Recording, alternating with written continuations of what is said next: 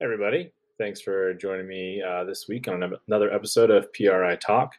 We've got kind of a lot to chat about today, so we will just dive right in.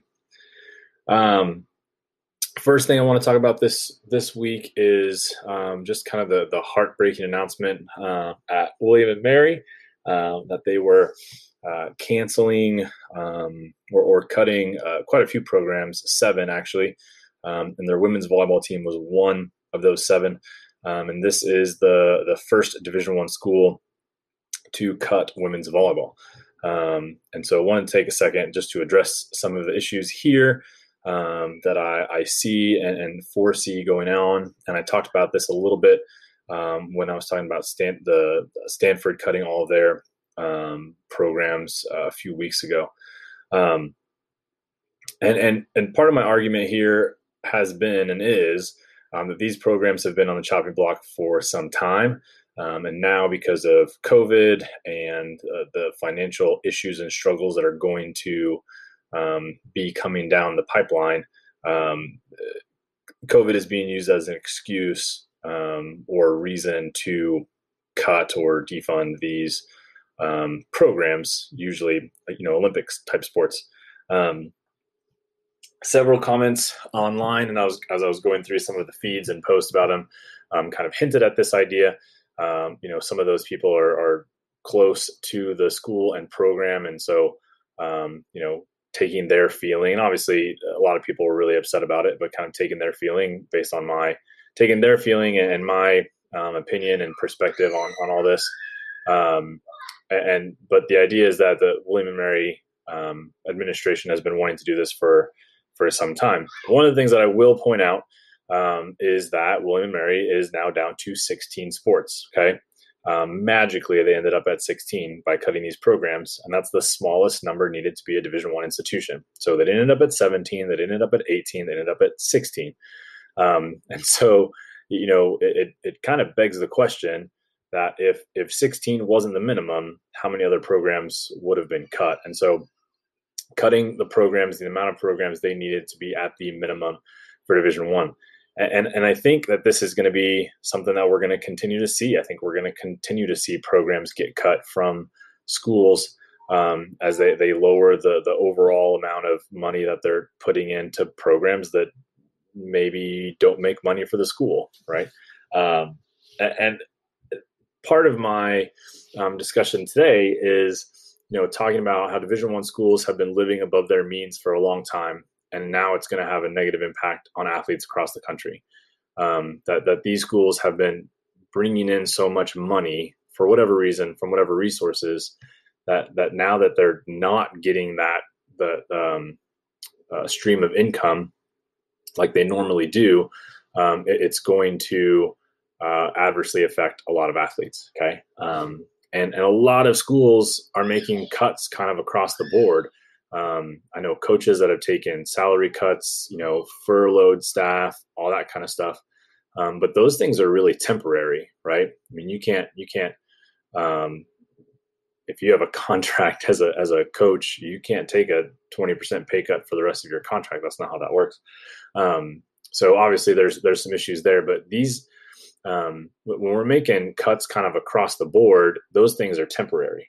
But I feel like as we get into this more and that revenue stream seems to dry up, or at least presently dries up in the present tense, we're going to have more programs cut in the future. I think this is just going to be, I think William & Mary, first volleyball program, Division I. I think we're going to see others. And if it helps at all, I was on the phone with that staff that morning talking about some 21 athletes and some 22 athletes that they were interested in and looking at. And we were talking about those athletes, and no way they would have been on the phone with that morning if they knew that their program was going to get cut later that afternoon. So if that helps, with just the fact that this was a huge bombshell dropped on those coaches and staffs of those programs that were cut. Obviously there are other programs cut besides just volleyball, but we're here to talk volleyball. So there you go. But it was a bombshell for those coaches. They had no idea this was coming. So it's really unfortunate. And I think what we're going to see is, and what's happening is, we're cutting programs in order to fund the programs at the college level that someone or a group of people, doesn't want cut, right? So we're cutting program A, B, and C to help fund program D, E, and F. Instead of, this athletic institutions have overspent, putting themselves in debt for a long time. Just go Google the amount of money that these programs spend every year. And some of it is with donors and things like that, but these programs spend a ton of money. And these schools depend on the basketball money for the NCAA tournament, and then big football money, right? A lot of, obviously for the Power Five, that money comes from TV revenue, but for a lot of these other programs, the quote unquote mid-major Division One football programs, like it's the big money games. It's the $500,000, $600,000, $750,000 football game where they go get beat up by a Power Five school. And that money helps fund their entire program. And without those things, these mid-major Division I schools are going to be in debt. And I think that the overspending that you've seen for a while, and anyone that's in athletics or coaches knows that there's lots of overspending in a lot of different areas. And you have people who are in charge of lots of money that don't know the first thing about budgeting money or handling money. But they think they can just throw money at something and win. Hire a coach with a whatever resume, and throw some money at them to get them there. Well, and then they turn around and don't win. And there's lots of reasons for all of that kind of stuff happening. But you can't just throw money at issues or throw money at things and hope they win. And there's a lot of programs that think that way. And again, this goes back to the mid-major Division I school trying to compare themselves to a Power Five program, and you just can't. You can't do those things because they don't add up.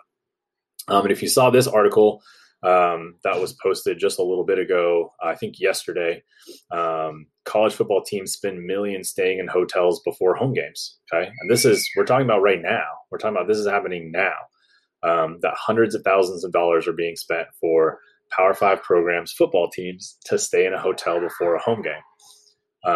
And so you see just the kind of blatant disregard for everything that's happening with some of these football programs. Yes, you want your team to stay in a hotel room because parties and stuff like that over the weekend, and you want control over your athletes. But now when most schools don't even have their students on campus, or all of their students on campus, is something like that really necessary? And we're just going to spend money because we can, and we don't have quote unquote budgets, right? So really interesting article. If you're unsure at how maybe kind of unfair some sports have it over others, then go find that article. It's a good one. But two questions: how many Division I programs are in debt right now? And mostly looking at the mid-major schools. Obviously, there's some Power Five programs that probably overspend, and they are probably able to make up that money with donors and things like that. But a lot of mid-major schools are in debt or budget to be in debt on a regular basis. And again, they just depend on that money from the NCAA, or that money's worked into their budget.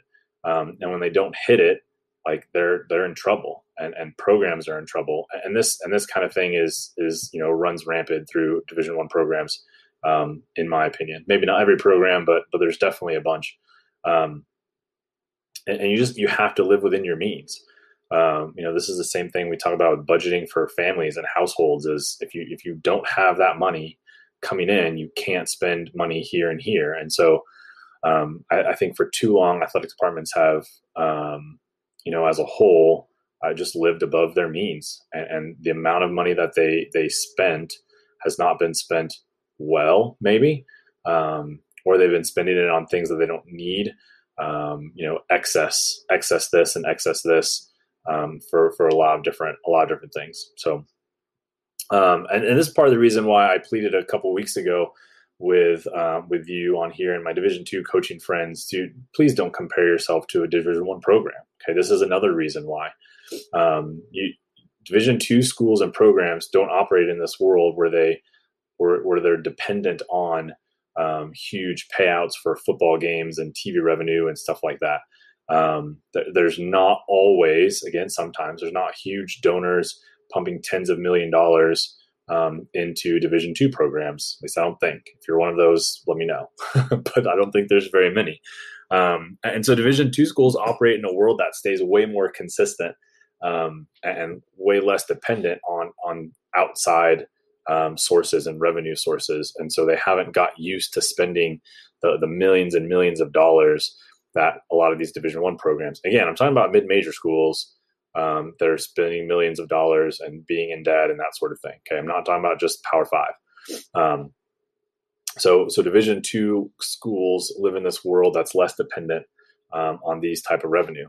And we've functioned for so long at this certain level of spending that we just have no idea what to do except cut entire programs. And I will point out that a lot of these programs probably existed before big money got started pumping into these athletic programs. So before the huge jump in TV revenue and things like that, 10 or so years ago, maybe 20 years ago now, I'm old. But before big TV revenue, before these $1 million football games, these programs existed and athletic departments figured out a way to make it work.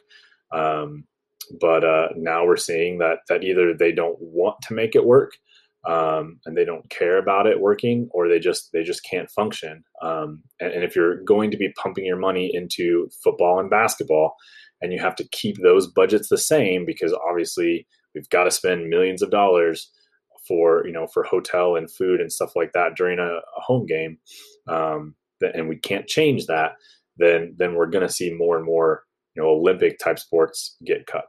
Okay. But that is, of course, all just my speculation.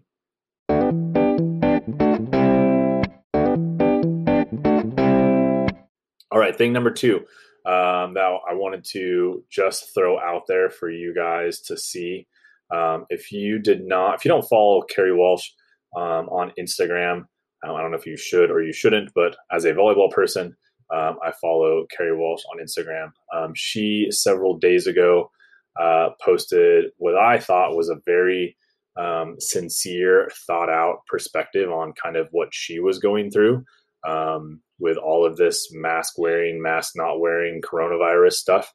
I thought her perspective was very good. Obviously, she had spent a lot of time thinking about it and processing it. And I don't mean to get political on this show at all, but Kerri Walsh is arguably the best volleyball player in our lifetime. So I feel like this fits.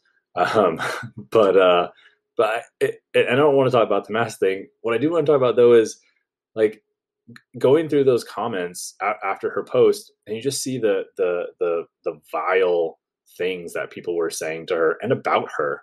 And the comments that crack me up are the ones like, "You're better than this, Kerri Walsh," and things like that. And I'm just like, you don't know her at all. You know what I mean? And not that Kerri Walsh is a bad person by any means. I've never met her. But everything that I, see, she seems like a great person, good person. But if you actually knew Kerri Walsh, you wouldn't be commenting on her, Instagram post about how that she's better than this. Like, you just wouldn't do that, right? If you disagree with her, I'm sure you're texting her or calling her or something like that if you actually know her. So, and my thing on this is we don't need politicians or whatever else that people want to point to be divisive and whatever in our country. Like, we're doing that plenty by ourselves, and just. We don't need help from outside sources. We do it plenty on our own. Again, I think she had over 1,000 comments on her first post and probably several hundred on her second. I saw her second post go up really quick. And so I didn't see all the comments, and I didn't go through all the comments about her second post, but her first post, thousands of comments, majority of them negative. And so I don't think we need help from outside sources to be divisive and hatred and vile towards each other. And for the people that are listening here, be a better person, be a good person, treat people with respect, and a lot of things will be better because of it. So Anyway, go follow Kerri Walsh on Instagram. And while you're at it, follow me as well, PRI Talk or Parallel Recruiting Initiative, both on Instagram. Third thing I wanted to get into, my blog on Monday. I've said this for the last 2 years I've been doing this, doing the recruiting stuff, is you need to know the recruiting rules. And not so that you don't get in trouble, because there's very few things on this end of recruiting that will get an athlete in trouble. Very few. There are obviously some. And usually those are really, really big. And so a lot of little things aren't really things that you're going to be able to get in trouble for. Okay. So, but understanding the rules so that you understand big picture, when and where and how to do things the right way and how to engage with college coaches and when to engage with college coaches, those things are really important. So I talked about a dead period. Okay. I had several athletes, comment to me over the last couple of weeks that I hadn't been sending emails, or I didn't think coaches could email me back because we're on a dead period, okay? And a dead period, again, has zero to do with emailing, texting, phone calls, okay? Sending questionnaires, camp invites. No one's doing camp right now, but those things, zero impact on dead period or quiet period, okay? Dead period is basically, I'm summarizing here. You can go to my blog and read the actual NCAA definition. I copied and pasted it in there, what the actual definition of a dead period is. But with a dead period, basically you don't get on or off campus recruiting. Okay. So no camps on campus, no visits. And then you can't go out to qualifiers and stuff like that. A quiet period would just be no off campus recruiting. Okay. So you can still do camps. You can still have visits during a quiet period. But you just can't go off and recruit during a quiet period. Again, no issue with emailing, phone calling, texting college coaches. Zero. Okay. So know the rules, know the guidelines and standards and things like that, that you have when you're going through this recruiting process. It will hurt you in the process if you assume that a college coach can't email, text, call you back. Okay.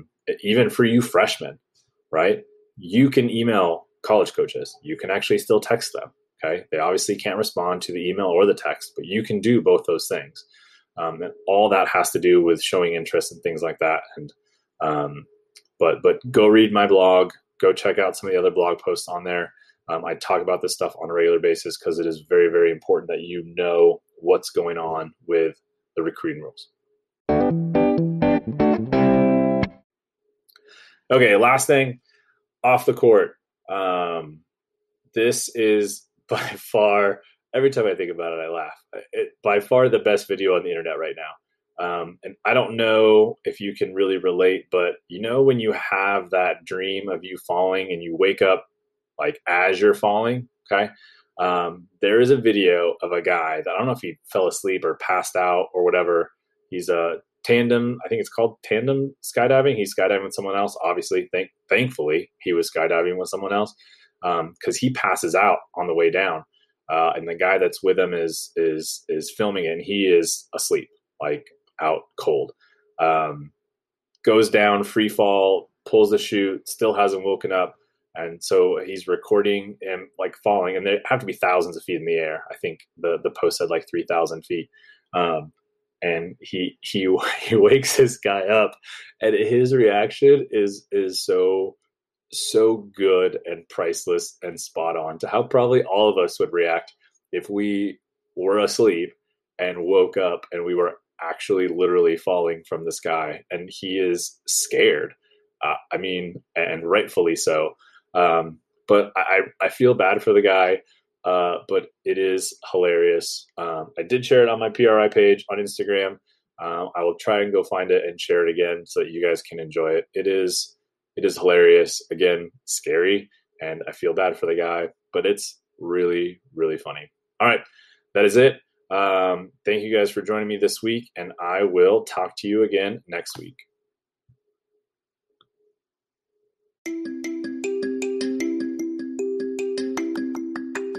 Hey everyone, thanks for listening. If you have found this podcast interesting, helpful, or beneficial, or you're just a huge fan of myself, then please think about donating to the PRI Talk podcast. I would love to continue bringing you recruiting advice as well as information on current volleyball events, and your support can definitely help make that happen.